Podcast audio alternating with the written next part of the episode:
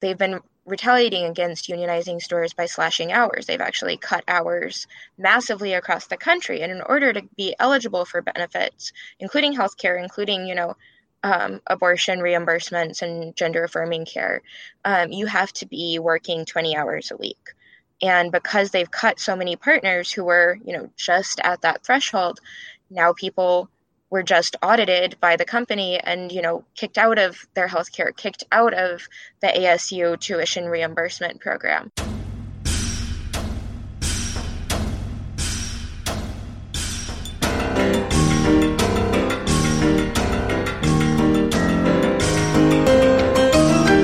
What's going on, everybody? Welcome to the Bitchuation Room show. It's a show. That's a, that's right. I'm just calling it a show now. It's not a podcast. It is a podcast. It's also a live stream. What's up, you guys? I'm here visiting my mom, uh, chilling. Um, her internet it may go out. Despite my best efforts at trying to bring um, my mother into the 21st century, um, you know, things happen, y'all. So forgive me for any technical difficulties right off the bat, out the gate. Um, but it's going to be a goddamn good show because this is not a, a, few things. First of all, it's the last Sunday show uh, for the Bitchuation Room. We're moving to Tuesdays, 1 p.m. Pacific, 4 p.m. Eastern. That's right. Uh, it'll be good. And maybe I'll do a Sunday stream just generally, just for shits and gigs. But for now, um, once again, what do we what do we say? Mama needs her weekends back. That's right. Mama gonna be actually a mama in just a couple months, so uh, that's fun. And uh, you know, gestating. I got my my uh, my little kid doing just straight like snow angels in my uterus, just like nya, nya, nya, it's uh, it's just it's creepy. It's not disgusting. It's mostly creepy. It's very cool. Here, here's what being pregnant feels like. It feels like um, having gas it doesn't hurt. So you know what I mean? That feeling where you're like blue, and you're like, oh shit, I need a bathroom right now. It's like that, but it actually feels kind of cool. Um, not doing it this Tuesday. Next Tuesday, August seventh, I believe, is the first date. Um, but thank you guys so much for being here. If you're here on YouTube, please share and like the stream right now. If you're on Twitch, what's up? Thank you so much for subscribing. Uh, if you are listening as a podcast, make sure to give this podcast five stars um, because we have uh, the one and only Emma Vigeland of the Majority Report joining me in a little bit to talk about. I, I feel like this is going to be an extra wonky episode. There's just there's a lot of legislation. We got to get to it all. Um, and Emma is going to join me for a bonus episode. I'm very excited about this because we're going to talk about this strategy that the DCCC is employing, um, you know, the fundraising wing of the Democratic Party uh, to put a bunch of money into lesser evil Republican candidates in an attempt to thwart MAGA candidates. Is that a good strategy? Is it a 7D chess Democrats really think they can defeat MAGA candidate strategy? Or is it just more of a, we'll see. I have a lot of thoughts on it. We're going to look into um, a Vox article that I thought eh, might have gotten it a little bit wrong uh, and see what one of those ads looks like. So become a patron to get access to that. Patreon.com slash Bitchuation room is where you go to get your own special little icon, your own special little rainbow flag of a stream, of an RSS feed, and you get all that bonus content, all the people that we have on the show Gavin for another 15. Um, but also a one of the main organizers of the very first Starbucks union um, that has spread like wildfire to the point where, oh yeah, mad retaliation now um, from Starbucks. Suddenly they have no more money. Oh my God, they can't keep franchises open. They can't keep stores open anymore uh, because of the efforts of uh, my guest, uh, Brisack, who's going to be joining me. Super excited to have her on uh, and uh, ask her what she thinks about this retaliation, what it means to work in a unionized uh, retail store. What's it like? Do you get treated differently by even customers?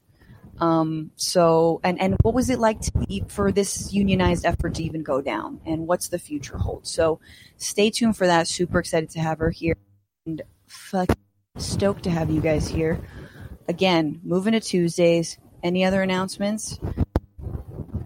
Tip the show on Venmo, TBR live, TBR chat. If you do not fuck with Patreon, don't know why you wouldn't though. Um, and with that, let's get into it, guys. Put your goddamn bitch caps on. This is what are you bitching about? Alrighty, so here's a few things that I'm. There's a few. One very quick thing: baby names, man. Everyone's like, "What are you gonna name your baby? What are you gonna name your? What, what do you want me to name my baby?" Seriously, no, I'm serious because that's the you I know it's a it's it's the question you're always supposed to ask. Two questions you get asked, right? As a pregnant person. One, what are you craving? Which you're like, um, healthcare. Next. Uh, full time work. Next. Uh, um, Mr. Hollywood, give me a job. Uh, the second thing people ask you is, what are you going to name your baby? And there's no right answer. If I told you straight up right now, I'm going to name my baby Broomhilda, what? what are you going to say? What are you going to fucking, oh, it's, uh, there's no right answer. Cause if it's a name you like, you'll be like, oh, I love that. If it's a name you don't really like, you'll be like, um, let's see. If I once had a, like, you don't know what, there's no right answer. Versus, like, I don't say, like, hey, what's up? My name is Francesca. Do you like my name? No. You don't get a say in people's names. They're just their names. That's why I feel weird sharing, like, you know, that maybe I will name my kid, uh, you know, after a star system. You don't know I won't. I'll just, I'll put a bunch of, it'll be the fucking, what, what's pi? 3.1444, what is it? I'm great at math. All right. Um, but the real thing that I'm voting, uh, I'm voting, the real thing that I'm bitching about, you guys, is, um, I don't know if you heard, but, uh, this week, one of the pieces of legislation that uh, 2020 Republican Congresspeople voted down, it passed, thankfully, was an anti human trafficking bill. Now, this isn't the FOSTA SESTA sort of um, criminalizing sex work and putting uh, people who advertise um, on you know back pages and on the internet uh, at risk. It's not sort of like a government surveillance. This is just a basic run of the mill. Hey, let's make sure people aren't trafficked into the country. And if they are, there's like signs for them and like hotlines to call. We've all seen those, you know, in, in airports and things like this. And uh, no, no, 20 Republicans said, nah, we like that. We, in fact, are into it. Um, because, yeah, they are the party of pedophiles, even though they profess to be against QAnon and the Dark Lord being controlled by Hillary Clinton's insatiable desire for cheese pizza, child pornography. So they voted against it. We're talking Marjorie Taylor Greene, Lauren Boebert, and Matt Gaetz, which I know what y'all are thinking. You're like, well, that checks out. Matt Gaetz is, you know, a pedophile 17 year old trafficking her across the border from, you know, another state into Florida. Was it Louisiana? Um, that makes sense. Put him aside. But you've got Marjorie Taylor Greene and Lauren Boebert, and they're like, no, we don't want this anti-trafficking bill. What the fuck? So they're they're always showing their whole ass, but this is another moment where showing their whole ass. Um, the the last thing, and we gotta, I gotta move on. Last thing I'm gonna bitch about. I think the Chips Act that Congress passed, the, the Senate also passed, and they're very excited about. This is basically like the semiconductor, like make more microchips in the United States. Like screw China, ew, like China's beating us. We gotta beat them. Blah, blah, blah, um, that bill passed, and everyone thinks it's great. You know, everyone's like, this is amazing. Um, uh, like, you know, even you know, even Representative Katie Porter is like, this is great. Um, a lot everyone's heralding it and actually it's just a giant handout to the tech sector like Intel and Texas Instruments. Like bitch, you're you're not satisfied with the $80 you made me pay in high school Texas Instruments for your stupid calculator? Yeah, sure I didn't remember what pi was, but like calm down. Anyway, it is mostly a tax incentive and a corporate handout Uh, and I guess we're supposed to be excited about it. So I, I, think that I think that's indicative of where the Democratic Party is going and how there's a new narrative, which is Joe Biden is back. Biden's back. His poll numbers are going up, and and it's like, is he? Are we gonna actually get stuff done? Uh, and I apologize if my mic is uh, totally fucking up. Um, there is a, is there a lot of wind in this room? How's this? Can you guys actually hear me on on my? Uh... So now that I've said everything I needed to say and all the important things, uh, it's time to bring in for the hour. Super excited to have her, the co-host of the Majority Report. Please welcome Emma Vigeland. Oh, hello! Look at that. Oh, what's going on, Emma? I'm you're uh, you're out of the wind. I'm tunnel. out of a wind tunnel. God, that was so scary. That's upsetting. I have to go back and I'll re-record it. It'll be yeah, yeah, yeah, yeah. Don't worry. Magic. Hey, it's it's we're it's not live, so you're all no. Who's here live? Are you kidding me? Yeah. Uh, I try. I try with um. Anywho, uh, thank you for being here. It's been many months since you've been back on the show. Um, and this is our last Sunday show, so I feel like it might be the last time I get you for a while, hmm. unless I like I'm like, hey, do you want to stay in the studio and like talk for another hour about politics? Honestly, uh, maybe Tuesdays might be better for me because Sundays I'm always running around doing nonsense. Uh, but you caught me at a good at a good weekend, so all hell good. yeah! I'm so happy to have you here, uh, Emma. What are you bitching about today? What am I bitching about? Uh, hmm. I guess I should have given this some thought, right? Um, here's what I'm bitching about. So, um, I've been trying to make this point over and over again on the majority report because mm-hmm. I think that there are a lot of well meaning people who are emphasizing rape and incest exempt- exemptions in legislation um, as uh, well, one, they're caving into the framing of it. And when I say that, what I mean is that, you know, highlighting these extreme cases of rape and incest and abortion laws uh, being so draconian and cruel in those instances, it does have value to a certain extent. Mm-hmm. But when you emphasize that above all others, you are caving into the framing that the right wing wants which is that abortions are only allowable in very specific circumstances, and there has to be a threshold of violation and violence for an abortion, an immoral act in and of itself, to be acceptable. Mm-hmm. And what is that threshold of violence? Right. And and so the threshold of violence is rape or incest, they say, right? But in reality, if you were to get an abortion, say you're a victim of incest or you're a victim of rape, you have to prove that in the court of law. Pretty sure the timeline for needing an abortion is shorter than that of a trial and conviction of a rapist or incest a person who uh, you know you victimized you with incest, for example. Mm-hmm. Also, um, that requires the victim of those crimes to go to the law in an expedient manner, and particularly in cases of incest, it's a family member. I mean, mm-hmm. they make the bar so, so high. And the reason that they do that is because they know that it's a red herring. And there's right. no real reality in which that exempt- exemption is viable in uh, in action. Yeah. And so even talking about it and caving to that framing is a way to soften the blow for them, mm-hmm. for them to be uh, appear less cruel, and also to to feed into the stigmatization of abortion as anything other than a health decision made by uh, an individual for for their own uh, reasons that d- frankly doesn't involve anybody else. Right, right. Absolutely. And I think the whole like safe, legal, rare line that the Democrats were peddling for so long. We need abortion to be safe, legal, and rare. And the right. rarity, the rarity versus actually normalizing it. And so over the years, almost like playing into the very the, the backlash and and the almost like just like almost setting yourself up, being like, um, like it's like passing gay marriage and being like, yeah, I totally believe in, in, gay marriage, except when you're really in love, or like when you're, oh, like unless you have gotta have a beach wedding, right?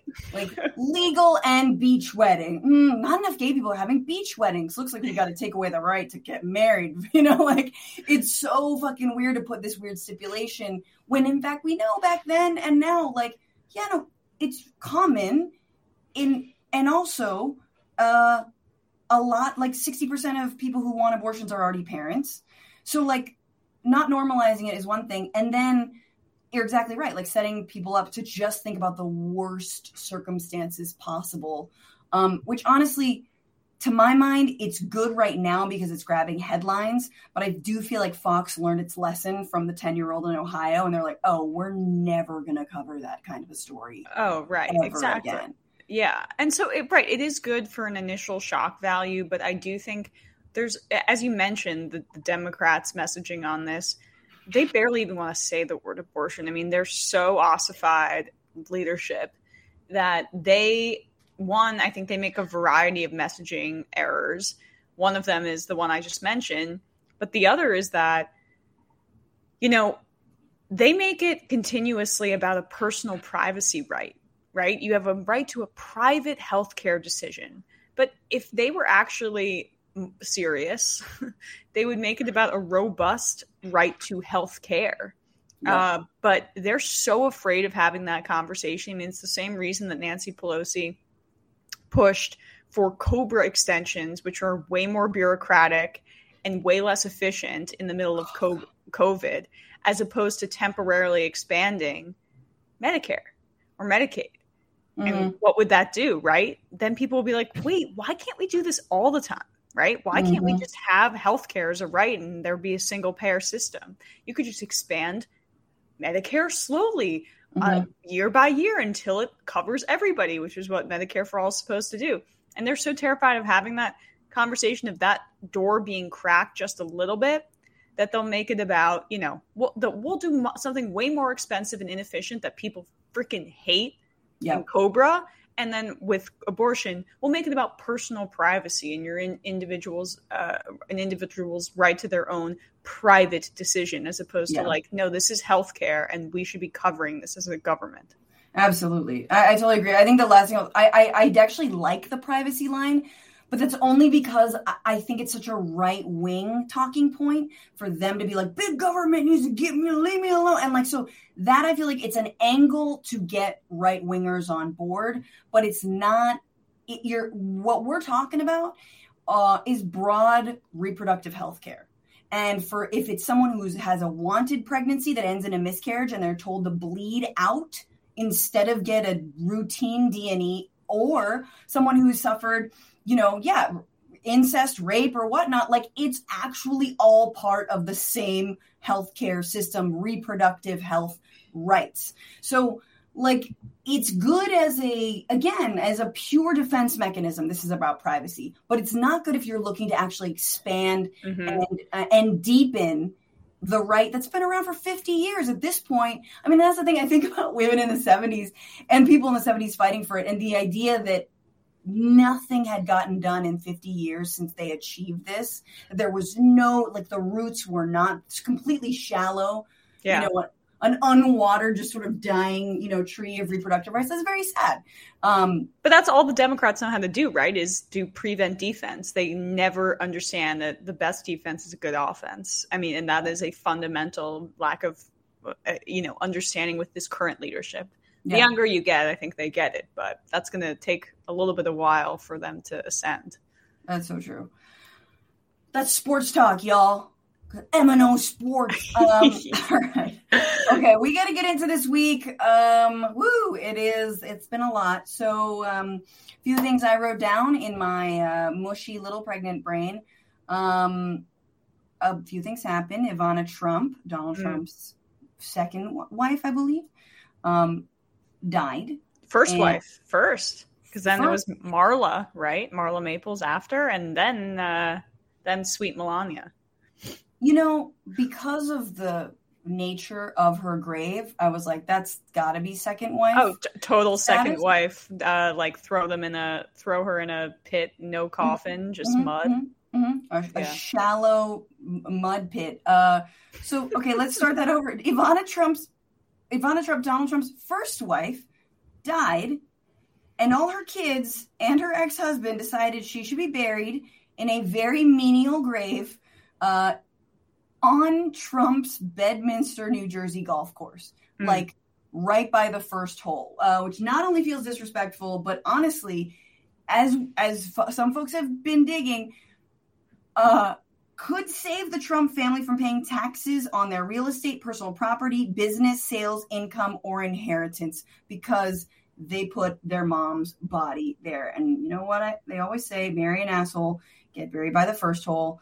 Um, my question is, what does the tombstone read? Is it like Ivana Trump, mother, wife, sand trap?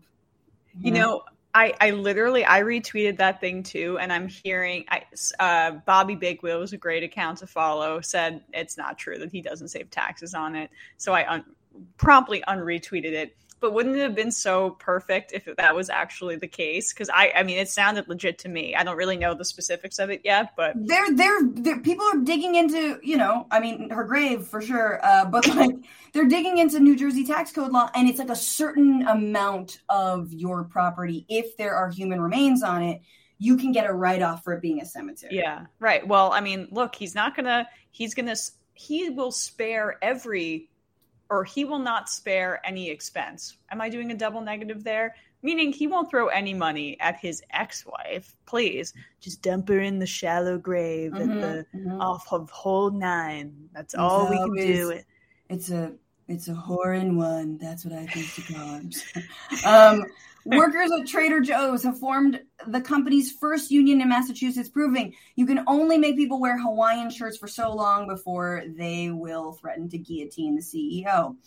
And in a video, Will Smith apologized to Chris Rock, but the comedian is not ready to talk until his tour is over and the Netflix specials are taped.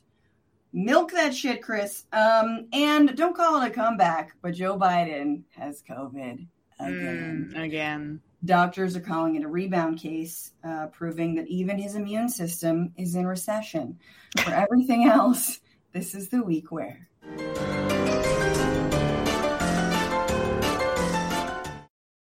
Okay, so this is the week where Joe Manchin realized he still wants to like keep one mirror in his home, just one, and he's agreed to come to the table and support other Democrats for the first time uh, in what is being called the Inflation Reduction Act. So it is a $369 billion package um, that addresses climate change, healthcare, inflation, and taxes, and it's to be spent over the next 10 years. It is a far cry from that $1.7 trillion that was supposed to be part of the supposed to be the Build Back Better bill, but it's got some aspects of it. And many are asking for the perfect not to be the enemy of the meh um, it does promise to reduce carbon emissions by 40% by 2030, which is not, I think it was 50% by 2030. So it's like, eh, take that 10% here, 10% there. Um, $60 billion pledged for environmental justice programs, investments in sustainable agriculture, um, billions of dollars for renewables. It lets Medicare negotiate prescription drug prices, um, but that only takes effect in 2026 and it begins with only 10 drugs. Not and, insulin either, which is like the most egregious case. It's, it's insane. Right, exactly. Because, of course, Manchin and his family making money off of in, the insulin market. Mm. Um, and it would cap out of pocket drug costs for seniors at $2,000 a year. So, I mean, I, that's, I guess, still seems like a lot of money, but okay. Um, they're going to pay for it by a t- 15% minimum tax on corporations with profits over a billion. Um, closing a capital gains carried interest loophole, increasing funding for the IRS so it can um, up enforcement and actually like go after rich people who avoid taxes for once. Um, and it's got mixed reviews, y'all, in terms of is it going to pass? Is it all that good? Um, I want to show a little bit of like maybe will or will not pass. Um, Kyrsten Sinema, of course, has not weighed in at all. Right. Um, but what we need, what it needs to pass, uh, is moderate support. Um, and of course, Democrats only have a slim majority. And after the recess, we'll, the party will have a margin of only three votes in the House, which is not good. Um, progressives have broadly sounded bullish on the bill, even though it's much narrower than what Democrats had originally hoped to pass. Pramila Jayapal saying, if we can get it done, and I believe we can, there's a real deal here. Um, but the last uncertainty, uncertainty plaguing the bill is simple logistics because the Senate is set to skip town on August 5th for lawmakers' annual summer recess. That leaves just a week for Democrats to pass the bill before they head out. It's not a lot of time, and it's further complicated by a recent surge in COVID 19 cases in Congress, which has meant members can't be at the Capitol in person to cast their votes. Are we not voting by Zoom at this point? I do not know why that's not the case. You can like fill. I bet you can filibuster by Zoom in the yeah. in the Senate, but you're like, no, I can't vote by Zoom. You can filibuster by not doing anything at all. You just like you, there used to be a talking filibuster. Now it's just a, a, a amorphous entity. Exactly. You don't even have to log into Zoom. You do not even have to blur out your background, bro. Yeah, you, just, need to like fart and sit on your ass and you filibuster. yeah. So this is this is what this bill is. I want to ask your opinions. I want to. I, I did look to Bill McKibben, who has been praising this bill and a kind of saying, you know, Bill McKibben, obviously notorious uh, climate activist, a journalist, writer, um, and he is he feels good about it. Um, he it's but he does say it is no unmitigated victory. It's larded with presents for the fossil fuel industry in return for gifts they've lavished on Manchin. It may come with real defeats. The fear is that when all the details are revealed, Biden will have committed himself to backing absurd projects like the MVP pipeline. So yet another pipeline. But even those defeats kind of make the case because people fought so hard to oppose such projects, the tide eventually became too much for Manchin to bear. Um, he basically, and he goes on and he says that essentially Manchin tanking that any kind of climate progress that had ripple effects. And he eventually felt some amount of pressure um, and, and, decided to come to the table because of this. Um, i wanted this last thing. Uh, and he says basically everyone who brought this fight to the whole new terrain the scientists who pro- protested the policy wonks who wonked the people whose particular fights have been sacrificed by the terms of the deal um, them in particular, if Manchin had to deal because a pipeline he wanted was going down in flames, well, the people who made that possible are heroes. So, and and this is what I saw from Sunrise Movement as well, which was essentially, look, if we pass a robust version of this bill, it could be really good. Um, McKibben saying it could be good. There might be some poison pills, um, but for the most part, let's start somewhere. Yeah, I mean, look, you got to take anything at this point, given the situation that Manchin has put the Democrats in and Sinema um, to, I think, a even larger extent to a, a degree because, well, yeah, he's the at the head of the climate committee as he has personal investments in coal. she is really the the she's acting as a Lieberman type figure in terms of being the um, person who is standing in the way of any legislation being passed in favor of Wall Street and pharmaceutical companies, where Manchin's constituency is much clearer in terms of just coal, oil, and gas. That's his thing. And you can also understand what his incentives are, which it's harder to understand hers. His approval rating goes up when he tanks Biden's legislation. And now he eventually has been broken and he had this agreement with Schumer, which was a, an oddly successful piece of maneuvering. The first time I've seen Schumer outsmart Joe, uh, uh, not Joe Manchin, I should say, um, McConnell. Right. Was that, I mean, you could argue it was at the start of 2021 when they passed that larger COVID relief bill, which was also a success that was also the time when they should have rammed Build Back Better through to a degree, but uh, they decided they need to bring Republicans into the process, and here we are.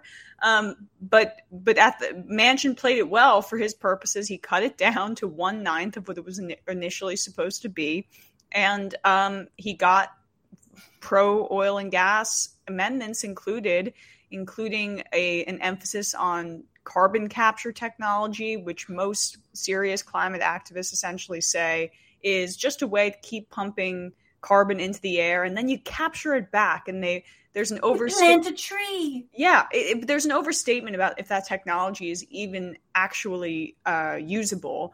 Uh, for the most part, it's it's perceived as a fantasy put forth by the oil and gas industry to that degree. So Sinema still could stand in the way because this bill contains a carried interest um, loophole closure. I believe right. that is um, goes into effect, I think, in three to five years in terms of where they push the taxation. This is off the top of my head, so I don't remember. But most private equity merger deals are like five to seven years, so it gets around it. She could potentially support it while still, you know, sticking up for the Wall Street people as she's uh, want to do. So there is because. The, the finger trap works like Manchin's against any new spending and she's against any new taxes. Right. So they kind of like have yeah they well have said. us in, yeah right we have they have us in that bind. We've been I've been talking about that for a little bit and I mean yeah right we'll see. I guess my thing is like even if this does pass, the other thing that Mansion stipulates that we know is nowhere in this bill is anything punitive for the fossil fuel industry. Anything punitive, right? It's like we will work hard to create renewables, um, but that might also who might who knows that might also be in the form of a massive handout to like BP or like the fossil fuel industry itself for their yeah. renewable programs, you know? Like and the fact that and it's kind of like everything we're doing we kind of are like again eating our own tail sort of like are chasing you know or like trying to rearrange the decks on the titanic. And i feel that with you know this whole like the chips bill that's supposed to be amazing but actually isn't. This climate bill that you're like i guess it's better than nothing but if you don't have a framework for actually reining in the fossil fuel industry then you're pretty much just doing nothing. If you're not stopping drilling on federal lands which is this bill does not do if you're not putting moratoriums on fracking wells etc we're still going down this horrible slippery slope that we all know we've been going on. Bill McKibben used to say, I mean, he still does, you know, you have to treat the fossil fuel industry like enemy number one, like they're yeah. enemy of the an enemy of the people. So the fact that he's like, look, this is better than nothing and it did was hard work. I don't know. I don't yeah, know what that's. I want it to pass, but again, the reality is is that we don't know if that's going to happen because of Sinema, and this also has to get sent to the House and Josh Gottheimer is on his like freaking crusade to uh, reinstate the SALT deduction, which is a uh, wealth a ta- a tax break for the wealthiest in New Jersey and New York suburbs. Um, it largely affects the top 10%, and it's a way for them to basically deduct certain taxes because these are high uh, areas outside of Manhattan that have, you know, a lot of wealthy people and uh, very high taxes. So, and lots of ex-wives buried uh, in golf courses. Oh yes, oh yes. You forget, Francesca, that I grew up in New Jersey and I know that golf course. So next time I drive by, I will, uh, I will, you know, salute her, salute the ghost of Ivana. And I'm so sorry that you, she had to be buried in mud and just her body just tossed in there because he cheaped out on the coffin. I mean, I don't know that for a fact, but you know that for a fact though. Like I'm, I'm a bet if there was a nice coffin, this is the same thing with Trump's dick. I'm sorry, I this is a bit that I have, but I'm like, we would see that coffin if it was like marble. Oh yeah. He and doesn't like if Trump didn't have a mangled, disgusting fucking yeah. worm of a penis. like he would have leaked this a long time ago. Yeah, he would have. I mean, he doesn't leave a lot to the imagination, so. oh man. Um, well, look, also, just a shout out to the protesters in Schumer's office uh, who were congressional staffers, six of whom got arrested, basically around this issue, demanding that Schumer do something on climate. And it looks like, yeah, he got at least Manchin to the table. We'll see how the other side of the finger trap goes and, uh, you know, what she wants. If she's like, we need a sleeveless day in the Senate, and you're like, nobody wants to see Mitch McConnell's arms, but okay. Uh, let's move on to our next story uh, because this was also the week where, perhaps relatedly, Senate Republicans tanked a bill called the PACT Act that would have helped veterans get better health care for their exposure to toxic burn pits and other disgusting Pentagon concoctions like Agent Orange. Um, a reported 86% of veterans have been exposed to burn pits or other toxins. And the VA has denied approximately 70% of veteran burn pit claims since 9 11. Um, again, also exposure to think you know toxins at the ground zero site um, was part of this. Uh, the thing that the thing is, is that this bill actually passed, like the PACT Act passed in July, July 16th, just a few weeks, like like two weeks ago. It passed 84 to 14. It was sent to the House, and then for some reason, there was a small amendment that Republicans say and claim completely changed the whole thing, created a slush fund. And so 25 senators, Republican senators, changed their vote. And here they are voting against um, giving greater health care to veterans. Mr. Daines, Mr. Daines, no. So that was a very excited uh, fist bump between Ted Cruz and. Could you make out who that was? Uh, I couldn't. I just saw Ted Cruz highlighted there. Who else was it? Fine. So it was I I don't know, um, but Senate Republicans basically fist bumping one another on preventing this bill from passing, which Yeah. we just talked about the the the like the I can't even remember, but the Inflation Reduction Act slash climate bill, Yes. which was you know had been released just hours before this bill came down for a vote. It feels like Senate Republicans were butthurt about the fact that Joe Manchin was actually agreeing to do something and was turning their back on them. And they were like, okay, we'll just randomly assign our anger into this bill that we were totally fine with two weeks ago. Yeah, I, it. I mean, you're you're right about that. It, it seems clear that basically the what what happened when I said earlier in the show that Schumer, in a rare moment, I think one of his first or second ever instances of outmaneuvering McConnell was that, and of course it's for legislation that Schumer really wanted and not like Medicare for all or something big or single payer health care or Green New Deal, whatever. But Schumer has been trying to get this Chinese competitive bill on semiconductors and other um, and other industries. Uh, he's been on this for years at this point, and it was finally his chance to strike. And so he was able to get over 10 Republicans on board with this bill.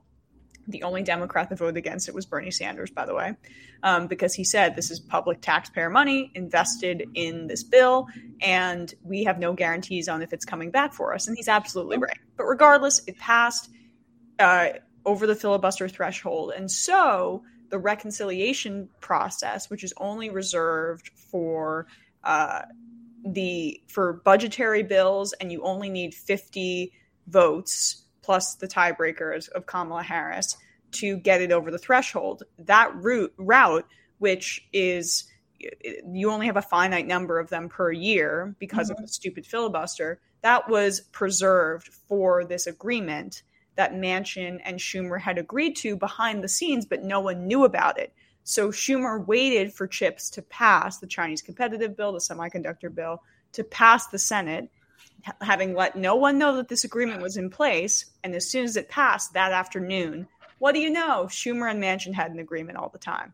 Now, I don't love the substance of the legislation to the degree that Schumer probably does, Right. it is notable that it was a rare piece of outmaneuvering of McConnell, and Republicans got vindictive, and so they shot down this burn pit legislation to help veterans with their health care after they started an illegal war in Iraq and a, a long occupation in Afghanistan, which caused these things. And then they say, well, we love. We, we love soldiers, but we don't love veterans so much. So screw you and your health care, and we're not going to help you in any way. Right. That's the kind of games that Republicans play, and I hope that's clarifying for people. incredibly and i have to play a little bit of jon stewart um, veterans are now in fact because he, 'cause he's been at the forefront of this fight veterans are now sleeping on the steps of the capitol building um, and chuck schumer says he's going to bring the vote back he's going to bring uh, the, the act back for another vote excuse me on monday night so we'll see this may have already passed by the time you guys are listening to it and i fucking hope it does. Um, but you hear what Emma's explaining it was just this like incredible pettiness because of Republicans passing the Chip Act, Chips Act, and then being like, "Well, I don't want to agree with Democrats twice," and now there's another thing that's coming down the pike. So he, right, um, you're right, and uh, this is Jon Stewart calling the Senate and specifically Senate Republicans on their bullshit, um, and I just think this is so brilliant, and I wish Stewart could coach Schumer since Yes, instead of oh, they need some that messaging fool- help. Yeah. Leaning, yeah, leaning over his glasses and doing that. Well, I've said, you know, just like, just take a few cues. Ain't this a bitch? America's heroes who fought in our wars outside sweating their asses off with oxygen, battling all kinds of ailments, while these motherfuckers sit in the air conditioning, walled off from any of it. They don't have to hear it. They don't have to see it. They don't have to understand that these are human beings. Do you get it yet? Do we see that these are these aren't heroes? These are men and women, mothers and fathers, sisters and brothers that we just let stand outside in the heat when they can't breathe. I'm going to read you something. This, this is beautiful. This is a, I'm going to read you something beautiful. You know what? I said a curse word and I'm sorry about that. That was my fault. Let me say something beautiful. This is a tweet from Senator Rick Scott of Florida from yesterday. It's beautiful. And I'm sorry about the cursing, and let me say something beautiful to make it up to you. I was honored to join the USO today and make care packages for our brave military members in gratitude, in gratitude of their sacrifice and service to our nation. And there's a beautiful picture. I wish you could see it. He's standing with a little package. Did you get the package? It's I think it has M&Ms in it and some cookies and some moist towelettes. I, I, I, don't even know, honestly, I don't even know what to say. I've been coming down here 10, 15 years. I'm used to the hypocrisy. Christina Keene will tell you from VFW. They, she sat in an office with Mitch McConnell and a war veteran from Kentucky, and he looked that man in the eyes and he said, We'll, we'll get it done. And he lied to him. Because Mitch McConnell yesterday flipped. I'm used to the lies. I'm used to the hypocrisy. Senator Pat Toomey won't take a meeting with the veterans groups. Sends out his chief of staff. I'm used to the cowardice. I've been here a long time. Senate's where accountability goes to die. These people don't care. They're never losing their jobs. They're never losing their health care. Pat Toomey didn't lose his job. He's walking away. God knows what kind of pot of gold he's stepping into to lobby this government to shit on more people.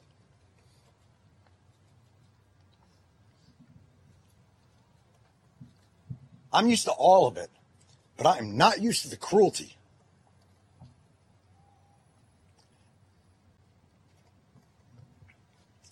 They passed it. June 16th, they passed the PACT Act. 84 to 14. You don't even see those scores in the Senate anymore. They passed it. Every one of these individuals that has been fighting for years, standing on the shoulders of Vietnam veterans who have been fighting for years, standing on the shoulders of Persian Gulf War veterans fighting for years, Desert Storm veterans to just get the health care and benefits that they earned from their service. And I don't care if they were fighting for our freedom. I don't care if they were fighting for the flag. I don't care if they were fighting because they wanted to get out of a drug treatment center or it was jail or the army. I don't give a shit. They lived up to their oath. And yesterday they spit okay, on it. So that there he is, and there's a little bit more I want to play, but I did want to correct myself and say it was June 16th, not July 16th. And this is a different bill than I mentioned 9 11 first responders. He's also been fighting on their behalf as Right. well. Um, but it's a different bill, obviously. This is specifically, you know, veterans of foreign wars. Um, it's so brilliant, him breaking this down. And this is how he ends this uh, incredible 10 minute speech. This isn't a slush fund. You know what's a slush fund? The OCO, the Overseas Contingency Operations Fund, $60 billion, $70 billion every year on top of $500 billion, $600 billion, $700 billion of a defense budget. That's a slush fund, unaccountable, no guardrails. Did Pat Toomey stand up and say, this is irresponsible, the guardrails? No, not one of them did. They vote for it year after year after year. You don't support the troops, you support the war machine. And now they say, well, this will get done maybe in the uh, after we get back from our summer recess, maybe during the lame duck, because they're on Senate time. Do you understand? You live around here. Senate time is ridiculous. These motherfuckers live to 200. They're tortoises.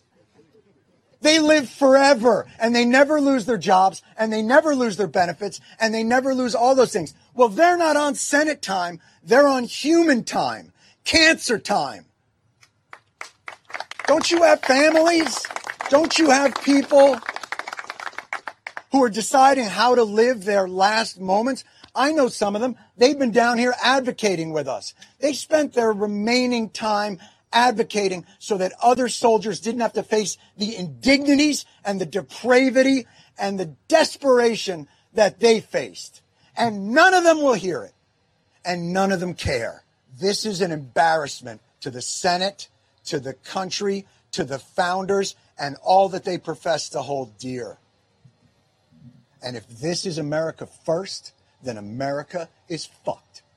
Mm, I I just why can't we have that clarity more often? Oh yeah. Well, they work they work with Republicans. They want things to be nice at the lunch counter. Yeah, exactly. On the little sort of like yeah, the uh, the little trolley and the tram that takes them around to different places. I've been on that thing. It's small. It's got to yeah. be awkward if you guys are disagreeing and uh, you're calling each other out for your bullshit.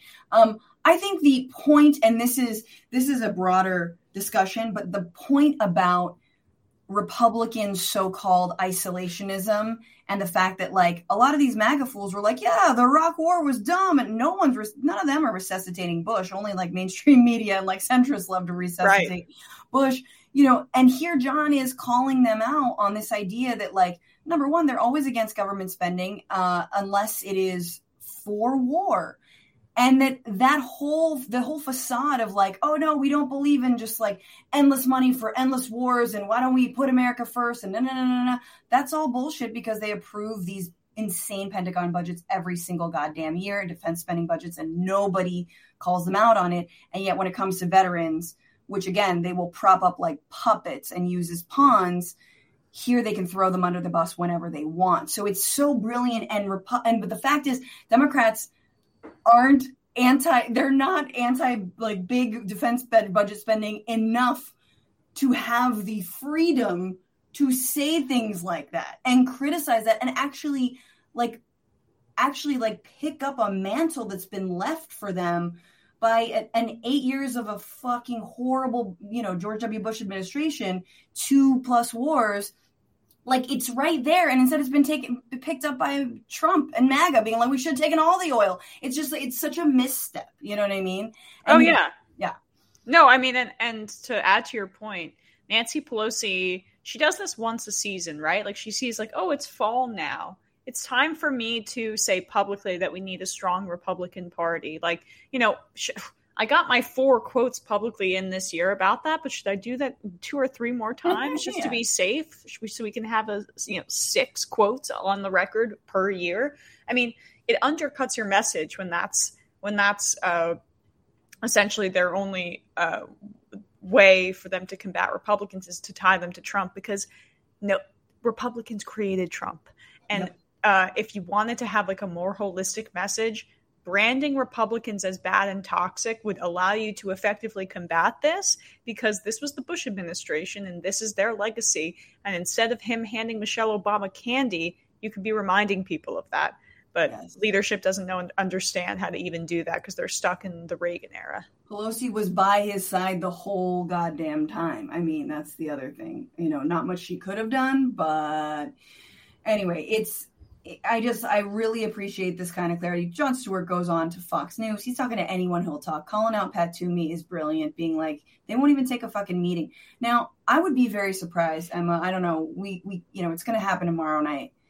I'd be very surprised if they still vote no on this. um, Republicans claiming that this is, you know, there's too much pork on it, that there's is a slush fund and blah, blah. But the outrage, like that video we just played, I mean, it's got millions of views. Like I said, Stewart's going on, you know, anyone who, any right wing outlet that will have him on, he's talking to them. Oh, calling, yeah. Calling them out. So I think they will vote on it. Like, I think this will actually pass and they'll, and they'll, you know, but we'll see.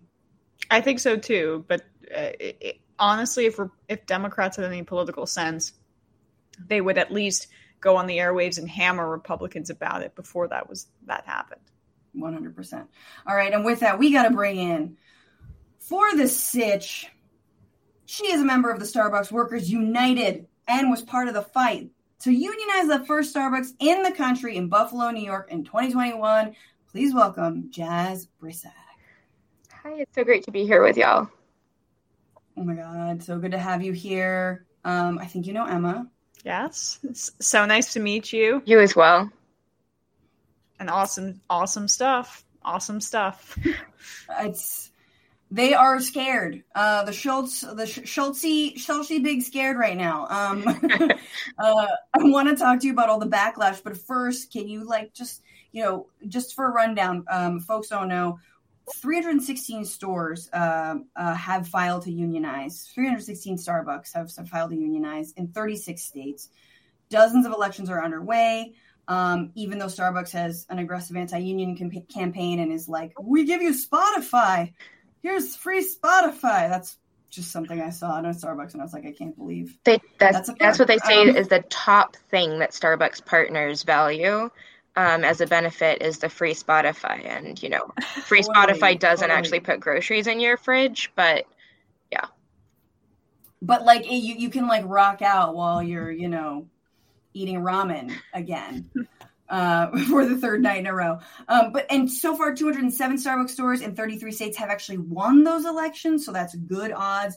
Um, just 44 stores have lost an election, and you were in Buffalo patient zero of this movement um, you know and and i want to ask like how was how was this a different kind of union drive? How was this worker led versus i think what we've often seen and, and in a sector that i think had been largely forgotten by mainstream union movements?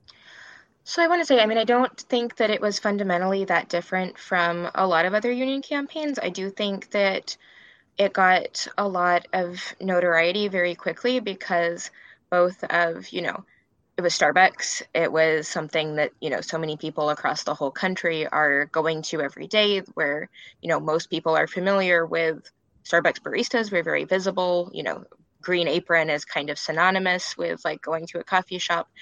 Um, and also because, you know, our corporation decided that instead of doing the smart thing and you know signing the fair election principles and saying like okay we might not have liked this but we're a progressive kind of company. Like tell us what you want. Let's let's talk. Um, howard schultz the ceo decided to do things like come to buffalo to give us speeches about how the holocaust uh, meant that we shouldn't unionize where he compared starbucks benefits to holocaust prisoners sharing their blankets and tried to draw this whole analogy and actually, you know, turned people who had been more on the fence towards like, okay, if this dude is talking about the Holocaust, maybe I'm going to vote yes.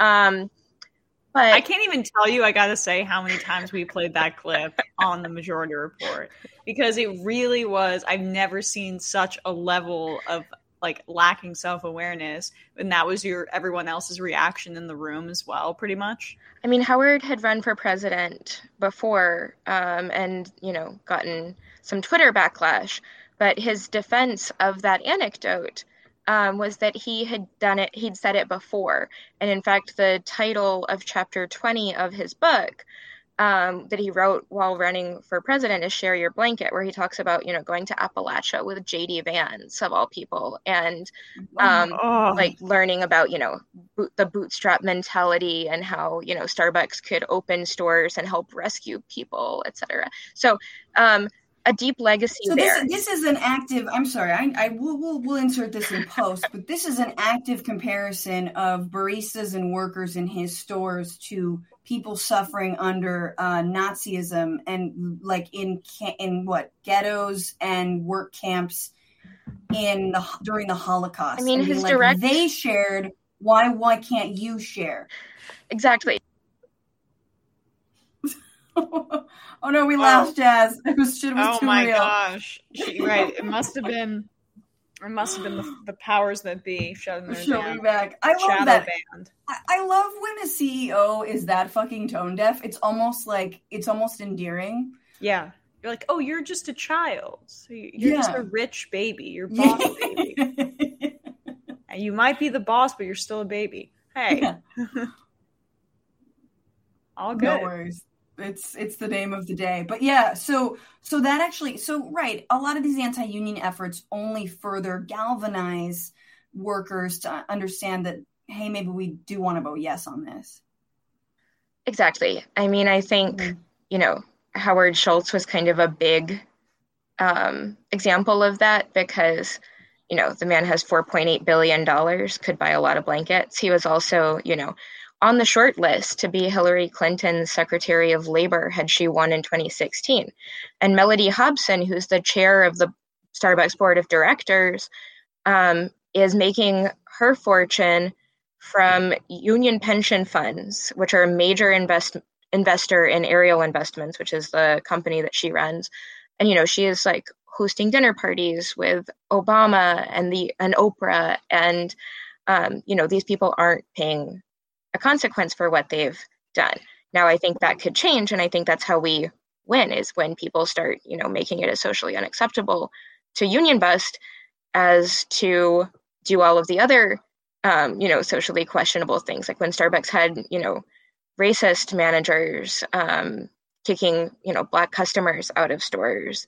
Um, they shut down all the stores across the country Yeah, for yeah, and I- I- training on like how to avoid speak about having that you know, happen the, again. The, the So they do actually know and, how and to say, okay, we screwed up. Go to their Starbucks. We're um, gonna close all our stores was and helpful. say Whereas, like, we're not going to do that anymore. They can do that and say, um, Howard, you're not going to make Holocaust comparisons or say that you're being um, assaulted by unions anymore, and also all these you know there's been a other managers that have been um, slashing people's a lot of, hours or writing them up for you know unions, wearing and sort of it was sort of jeans that are too light or writing in the daily too records book with the wrong um, color too pen. much turnover, Um, too, whatever, whatever the rationale. that that's not acceptable behavior anymore because it's retail been it's has been encouraged it and now it you know is that interface. they have to have an about face and you know the public's got to help us get them there just like them. Um, And to your point, yeah, just if we, I know we've Yeah. lost her, but um, I do think that there is a, and I'm forgetting exactly who said it, but um, a fetishization of union workers of the past where, hey, you can't be in bad working conditions if you're working in the customer's. Here, uh, Jaz is back. But I was just making this point that I think that sometimes people um, who are trying to union bus without saying they're union bus will make some sort of distinction and say, well, service work is not like the coal mines. Like it's Mhm. not as uh, as difficult as getting black lung or and you know, hey, there are still coal miners out there who also deserve union protections as well. But I warrior digress. met strikers Um, got to win too a hundred percent. Um, but but the the they will use that as a way to downplay union efforts in places like Starbucks or Trader Joe's. And the reality is is that no, this is the economy that we created when we offshored all of those other kinds of jobs due to multi uh, uh, lateral trade deals, and we essentially have created a service economy and these are the jobs so then you can't use that as an excuse to then say well we won't give you the same protections as the jobs that we shift shipped elsewhere Mhm. Exactly. And I mean, I think that's something too that isn't unique to this industry. That's what we're seeing today. But when, you know, our union was actually, you know, founded by garment workers who were told the same things about the kind of work they Mhm. were doing. It was women's work, it wasn't skilled work, you know, it was piece rate. You know, it was little independent sweatshops that were all conspiring with each other, obviously, to keep conditions bad and wages low. But you know, it was this informal economy. And they were told the same things. And, you know, they founded our union and achieved 100% union density in this industry that had been considered unorganizable. And now, 100 years later, you know, I'd like to think that we're carrying on that legacy. just to move on to how Starbucks is responding to this, um, they're closing stores So uh, now, uh, and this is according to In These Times, they are by the end of the month, the coffee chain said it's going to close six stores in Seattle and Los Angeles, two in Portland, or Oregon, as well as locations in DC and Philly. On Wednesday, Seattle workers from Starbucks Workers United, the union that's been organizing stores across the country, filed an unfair labor practice charge, arguing the closures amount to retaliation and illegal coercion against union activity. Of the 16 stores set for closure, two locations in Seattle have successfully unionized, and one store in Portland is set for a union vote in August. So, is there a correlation there, Janice? Absolutely. I mean, even some of the stores that didn't have, you know, public campaigns yet, like the one in Union Station in Washington, D.C., had already started having those organizing conversations. Um, the first store that Starbucks, you know, closed um, in a high profile situation was the Ithaca College Avenue store, uh, mm-hmm. which they closed a few days after the workers there went on strike over a health and safety issue that they'd been talking about for five years. So the subtext here is, you know, if you complain or if you say that you're unsafe, then, you know, we're going to shut your store down. And if you have organizing conversations and try to unite with your coworkers to do something about this, then we're going to close your store down. Um, so, I mean, that's the latest in the scorched earth tactics. Tomorrow, Starbucks is rolling out, you know, this whole um, slew of benefits that they originally announced, thinking that they could actually break the momentum of our union votes in Buffalo. Um, and now they're saying, you know, since you voted to unionize, we're not going to give these to you because now you're union and we have to wait until you have a collective bargaining agreement. And we've said, whoa, whoa, whoa, we waive our right to bargain about these. If they're re- really improvements, like, go ahead, give them to us. We're not going to stand in your way. And they're like, nope, not doing that. And it's, you know, very obvious. So something, something you didn't, a benefit they're basically just dangling. And, and, and it, does that have to do also with like, I, I know Starbucks is speaking out about like abortion rights and abortion access, trans healthcare benefits.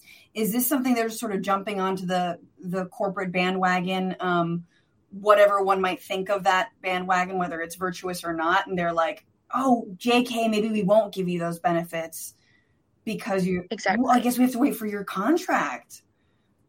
No, exactly. Um, like in union stores, you know, they've been, or in unionizing stores, as people are trying to decide if they're, you know, gonna vote yes um, as managers and everybody are telling them, you know, everything's going to be different if you unionize. You don't know what's going to happen if you unionize. You could lose your benefits. You could lose your health care. Um, we can't guarantee that you're going to have all these things. Um, and, you know, they've been retaliating against unionizing stores by slashing hours. They've actually cut hours massively across the country. And in order to be eligible for benefits, including health care, including, you know, um, abortion reimbursements and gender affirming care, um, you have to be working 20 hours a week. And because they've cut so many partners who were, you know, just at that threshold, now people were just audited by the company and, you know, kicked out of their healthcare, kicked out of the ASU tuition reimbursement program. Um, so it's a very like tiered and multifaceted way of union busting because yeah. um, you have the you know overt threats and then you have the more um, direct like we're just taking all of this away because you know you're not meeting standards because we've started you know, and is cutting your is hours. SW is a union like filing with the NLRB around that or like filing complaints? We filed hundreds of charges across the country. I mean, I wish the labor board moved faster yeah. because you know we're in an unfair labor practice trial in Buffalo right now where the labor board is suing Starbucks for over 200 violations of federal labor law and you know hopefully going to reinstate fired workers reopen a store that Starbucks closed as part of their union busting effort um, order the union into the Camp Road store where the union busting was so intense that workers were in, you know, six on one captive audience anti-union meetings and having, you know, six or seven managers stationed in their store telling people to vote no. Um, but that process takes so long that it's going to be, you know, well over a year of Starbucks being allowed to do whatever they want before we'd even, you know, potentially start seeing some accountability. How about yourself? Like, how has it been in Buffalo? Like, what what are what, are some of the changes? What are the wins? But then, what are like, what's been going on in terms of those busing tactics or some of the threats? I mean, it's designed to wear us down. I'm in a standoff with Starbucks over my availability where they're trying to get me to quit. And I'm like, I want to work at Starbucks. Like, you just can't keep messing with my availability. Um, but I think, you know, it's designed as psychological warfare. Everything that they've been doing from day one was psychological warfare. And it's nothing new. Kind of going back to the other question about, like, is this a different kind of campaign? This is what companies do. Starbucks is just able to do it on such a massive scale because they had, you know, an army of 150 managers and corporate execs that they could fly into Buffalo. They have the resources to hire, you know, at least 50 Littler Mendelson union busting attorneys. Um, they can really keep debuting these things on a huge scale. Um, but this was always part of a industry project because, you know, um, in Buffalo, we'd organized a local coffee shop previously, and that that one was called Spot Coffee. Um, I actually kind of ended up being the lead organizer for that campaign by accident because I was the one that could stay in Buffalo and grab picket signs when workers were fired um, in retaliation for union organizing. And the lesson of that campaign was, you know, a company that started out saying like turn over the names and we're going to fire anybody who attended this union meeting very quickly once the community was like buffalo's a union town. We're not going to go to a place that you know is firing workers for organizing. We're going to demand that they respect the right to organize and sign the fair election principles. Within about three weeks spot coffee had folded and you know decided that now they were going to live with the union and actually you know decided that it was both great ethically and as a business model to be a social justice company so i think there's hope um, but it's going to take well, you know, a lot of accountability. If we can replace all these closing Starbucks with other coffee shops that have like union jobs, I mean, it's so funny because I came up during a time when it was like, you know, politically, when you're like Starbucks on every fucking corner, and you're like, what's going to stop this monster from spreading? And you're like, oh, a union drive of workers from the inside, you know, and it's that's not a good thing. Obviously, we, I'm not saying like, you know, yay, fewer jobs, but you're like, here's this monstrosity that i mean they're i mean they're not scared. They, what they're what they're actually scared of is just Schultz taking a little bit of of uh like a pay cut right? Like that's all it is. It is p it's the ceo think, taking a pay cut. Tell me I think it's also just power. Like this is about Howard Schultz's ego at the end of the day because it's not about money. He's losing money union busting. And the labor board, you know, isn't moving as quickly as would be helpful, but the labor board's going to order all these stores that Starbucks is closing to reopen. Mm-hmm. So they're not really getting away with it. Um, I think it's just more delay tactics before Starbucks really realizes, you know, the only way forward for them and the only way for them to keep their reputation as a company that's, you know, different or progressive is to actually work with us and sign a contract. I wanted to give Emma a chance to jump in, but I, I yeah, I, yeah, no, sure. I just didn't know uh, what the timing was for for for you, uh, Fran. But um, I, I guess I am curious too about the reports and your reaction to when there was that proposal to give pay increases for workers that were non-unionized. Now I know that you guys filed with the NLRB because that's such a clear union busting tactic that mm-hmm. of course you had to but what came of that i mean what is your what was your reaction and and what is the status of that right now so the litigation is still ongoing um, because you know we filed those the labor board's investigating etc um, the actual wage increases are supposed to go into effect starting tomorrow so those are rolling out. A lot of people at non-union stores have been reporting that you know the increases are actually significantly less than they were promised, which kind of underscores why we needed a union right, in the first right, place because you can't count on corporate to actually follow through. Um, but I mean, you know, the back pay for union partners is going to be significant, obviously, once the labor board says you can't actually do that, especially when you know, the union's been saying like we're not putting any obstacles in your way. Like go ahead and give us these benefits. We're not Yeah. standing between Right. us and the Yeah, it might make negotiation a little bit smoother, but you're still gonna have to fucking negotiate. Um, I mean, and here's here's the progressive here's the progressive corporation we're talking about. This is from this week. I'm sure Jaz, you saw this. Um, Lilette on on Twitter. That time, my boss asked me if I could change the day I put my dog to sleep for Starbucks. So this is a back and forth, I believe, with their manager. Um, sorry, I'm trying to find coverage for my Sunday shift. I have to put down my dog Saturday night, and it will be an absolute mess. She's my best friend. Just letting you know ahead of time. I'm going to text some people and see if they can help out. Manager. I'm really going to need you to find coverage. I understand it's a tough situation, but you have plenty of notice. So it's not going to be approved if you don't come in. Is there, so, is there a way you could do it on a night where you don't work the next day? Ugh. I'll do my best, but I'm sorry it's inconvenient. It's a family dog and she's very sick, and this is what my family's decided to do. I can't reschedule when I put my dog down for Starbucks. Goes on. This is also my my official two weeks. I've worked for this company for two and a half years, and I appreciate what it's done for me, but I'm ready to move on. I mean, we just lost Jaz again, but two and a half years at a com- at, at Starbucks, and they can't fucking allow you. They can't deal with the fact that you're giving them a, a short notice for for like your dog dying. You're having to put your dog down, like just that's straight evil shit. Jaz.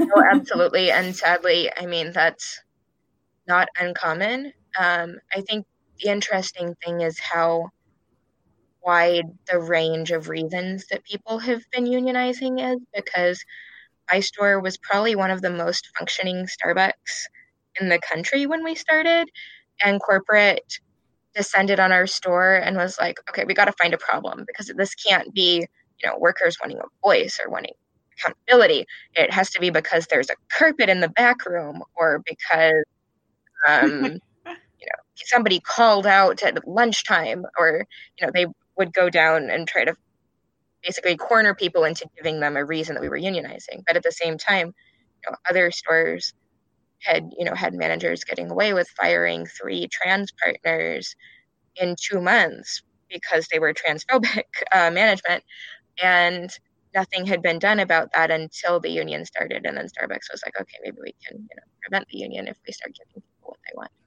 but the fact that you know all of these things had been going unchecked is not surprising but pretty disappointing No. Um, well, Jaz, thank you so much for joining us. I'm sorry about the tech difficulties. Please, how can we f- support your work? So we have a no contract, no coffee pledge. We haven't declared a boycott yet. You know, we still want customers coming in and ordering the union strong union strong drinks and, you know, cheering on unionizing partners and folks who've already unionized and are, you know, still dealing with the ongoing union busting. Um, but we are collecting information from supporters so that we can keep people up to date, you know, as we try to keep putting more pressure on this company to actually do the right thing.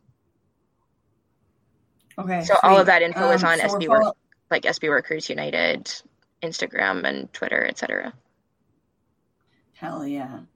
SB Workers United, everyone get with it, follow them. And uh, when they say boycott, you better drop your half caf. Do it. But don't do it yet. Lattes or whatever. Not yet. I kind Not of am already involuntarily, and by involuntarily, like just I, I give it a little, a little bit of a side eye as I walk by and on my way to work. Any Starbucks I see.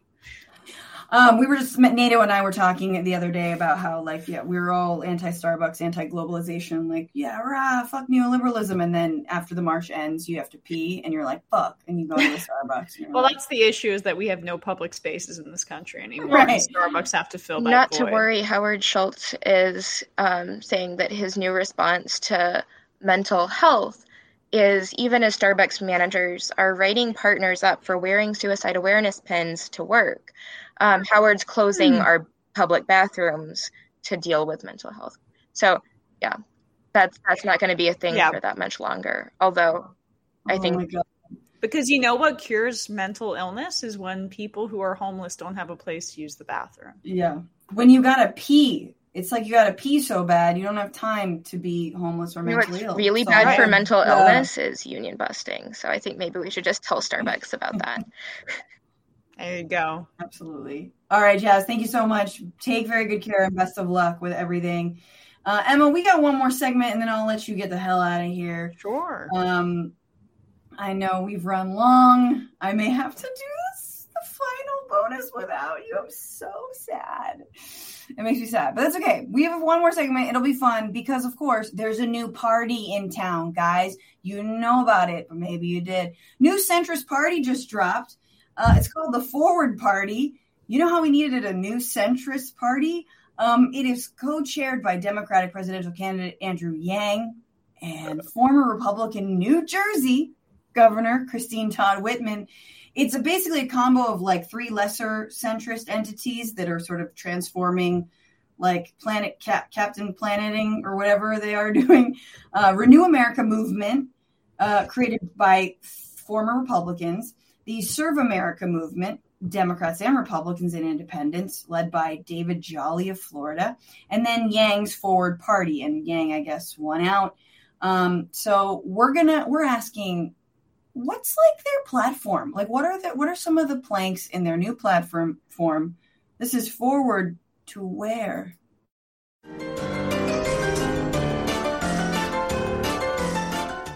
Okay, so just to, if you guys need some help, and Emma, if you want some help, sort of like thinking through like what, mm-hmm. like what would you if you're like you're hired as like a consultant for the Forward Party, like what do you think the first few things you guys are, you know, what's on what is on the docket here? What's your policy? What proposals?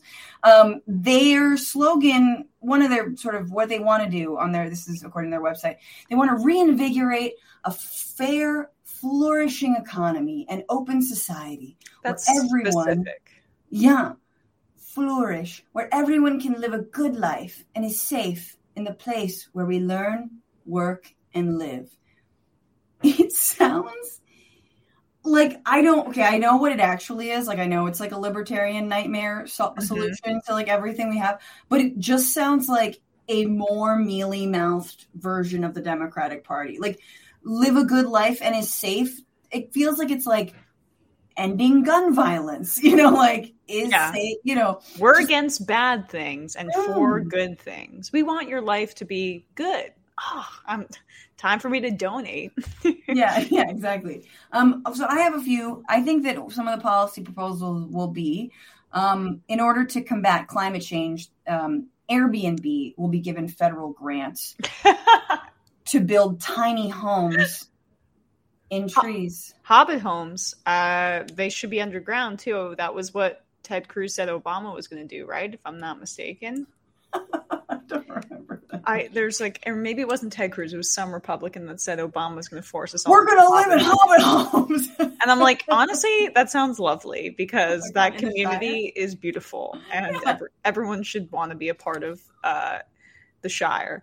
But regardless, um, yeah, it is hilarious. The, the, first of all, uh, you know, if you guys haven't seen through Andrew Yang at this point as a, uh, uh, essentially a, a libertarian light, then I don't know what I can do for you because his proposal for UBI in and of itself was sus because I'm in favor of UBI as a supplement, right? As long as it's supplementary and it is not as a replacement for Medicare, for Social Security, for existing social programs that already need to be expanded. That was what his whole candidacy was frankly based on, which is like, wait, in, in, instead of this cash going towards people's health care.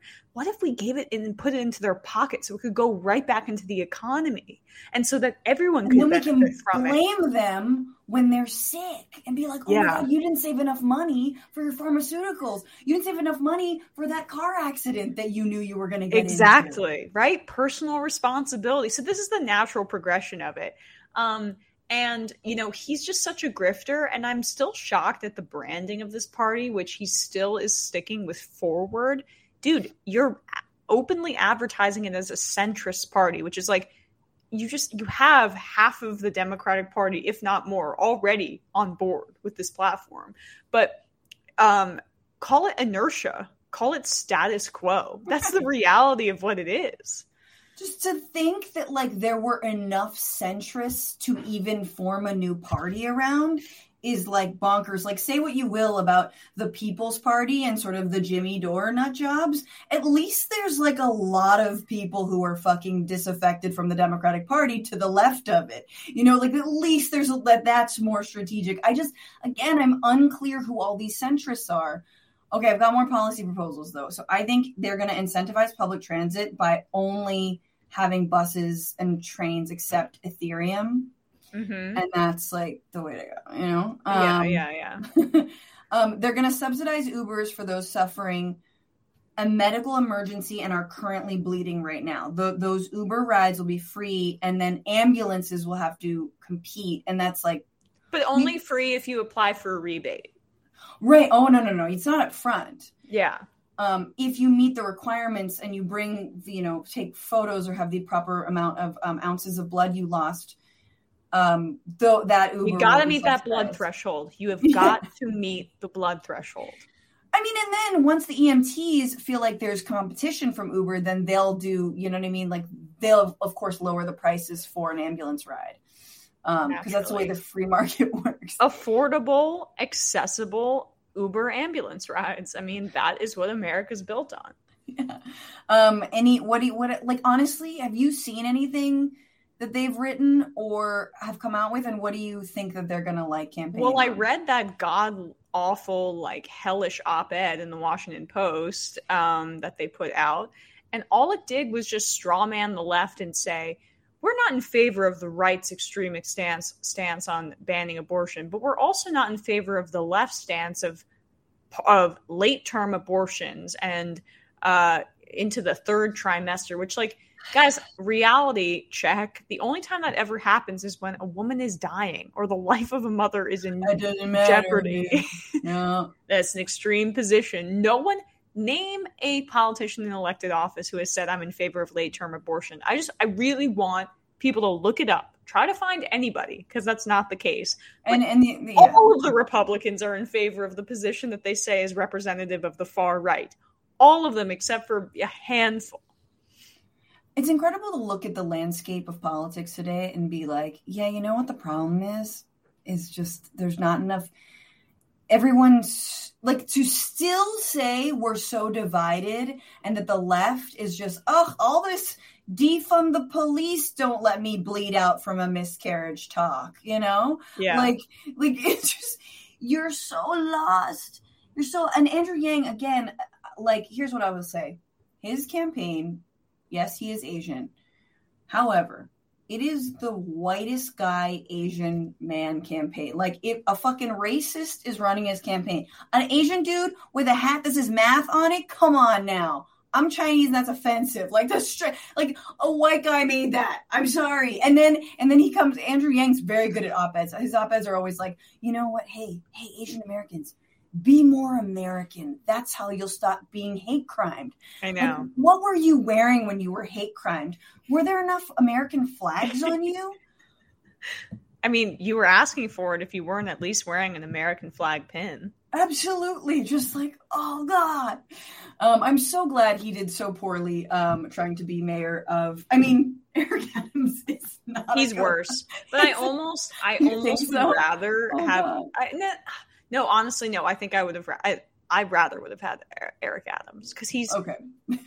and that's saying a lot. Because I mean, I rank choice, uh, I rank choice Yang and Adams. I think I didn't even put them on my ballot because I uh, was so. Oh, know, I would- yeah. them. But No, I'd be too, way too scared. That's when everyone was like, because like we had ranked choice over in in California, and they were like, "Do you even have to rank these people?" I'm like, "No, don't put don't put them anywhere on your ballot." like, yeah, Um, anywho, Emma Vigeland of the Majority Report. Check her out five days a week. Um, always holding down a Thursday by herself, crushing it with the commentary. I really enjoy. I, I really enjoy it. Uh, you're you're excellent. You're awesome, and I will get you for another bonus episode. another That's day. very kind. Yes, and we got to have you back on soon.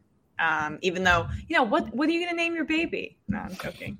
Emma, are you are you named after uh, anarchist Emma Goldman? Emma. I am named after my grandmother Emma, but that would be cooler if I was named after Emma Goldman. My car. Or my great grandmother. Sorry, my, I love my grandmother, but I didn't know my great grandmother, so that's cool. But like Emma Goldman, probably cooler. My car is red, and I call her Red Emma because of Emma Goldman. So Gotcha. like, That's that's my Red Emma. That's that's badass. Yeah, hell yeah. Emma's a great. Emma is a good name, but again, if I said that, people are like, "Oh, great, oh, that's nice. Oh, I Ah. like it." And you're like, Ah. "What do you want, a crystal?" Like, anywho, um, yes, have me back on. Have me back on. Otherwise, I'm gonna start a rumor that you guys are anti-pregnant people. Um, Mhm. and uh, That's fair. it's gonna stick. Okay, I'm gonna be so well. Um, and everybody, thank you for being here. Thanks for dealing with all the, you know, when you have three amazing people in one stream, what's a little technical difficulty? Don't nobody care. Uh, I might have to do the bonus bish by myself, but you're gonna want to hear it. Maybe I'll drag Matt Lieb in here, um, and we'll talk about it. It's about the D Triple C's um, strategy to support support in heavy quotation marks uh, Republican candidates. Is this a good strategy? Is it not a good strategy? Uh, I'll share what I think and how I think some people are getting a little bit wrong. Um, but for now, y'all, uh, we got some comments to get through. There are a lot of wonderful comments, and I appreciate y'all. Um, let's see, Angel Baby. Franny, you're such an icon. You're intelligent, articulate, charismatic, hilarious, and so much more. You're going to be a great mommy. Great mommy. Love all. Thank you, Angie Baby. That's really nice of you. And yet today I feel extra dumb. I don't know why. I think I've, I've made a few mistakes. And, uh, you know, you're having one of those days. Mike Boy Raps, I would call my party the cool guy having sex party. I'm glad I read that comment, Mike Boy. I'm, I'm very glad. Uh, that, that is, that's a worthwhile comment. Cool guy having, I mean, that's effectively what the Republicans are. They're like, our party is no fat chicks. I do. I'm not a virgin party. Like that's they're leaning into that. Um, who's Joe Daddy on Twitch? They run so short staffed to save money. They don't have any options. That's a strategy. They're talking about Starbucks. It's just incredible, like how bald faced it is. Because as Jaz was saying, they're going to open up the franchises once they try and basically ice out all of the organizers in the different stores. I mean, they're going to open back up these stores. Um, Arlo Bender Simon on YouTube. I walked to the workers on the picket line in one of the Starbucks. It's now being closed in Seattle. The fight goes on. Thank you, Arlo, for for doing that and for sharing that. Um, like my folks, I my dad lives up in Seattle, and I know he's gonna be mad as hell if he tries to go to his Starbucks and they've closed because of fucking union busting. Don't get between an Italian and his espresso. You know what I'm saying? Dan Bifano says, How does the center move forward? It's a juxtaposition.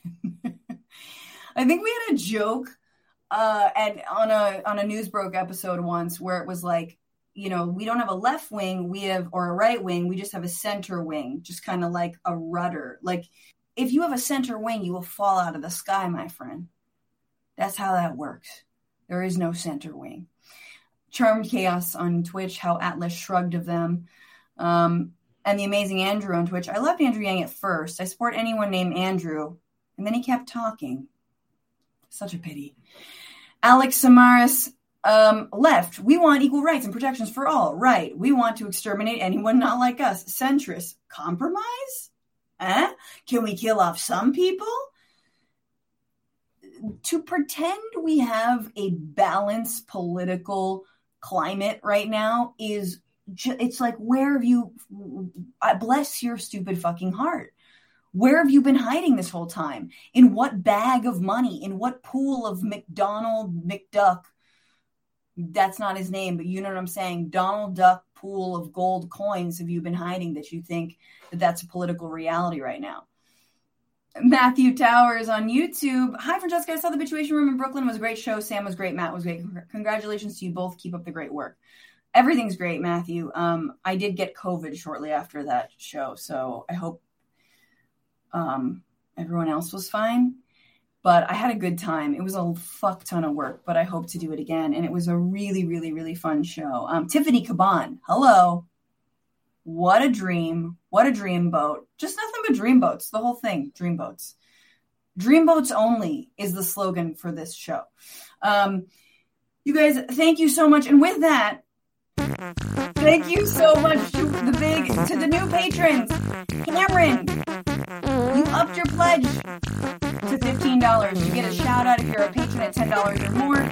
Thank you to the Twitch subs, Grandpa Dragon 1953, Aussie Plant Dragon, Carl SS, Thunderous Dragon, Red Ribbon 3700, and Adam DeBomb. Thank you guys so much for subbing.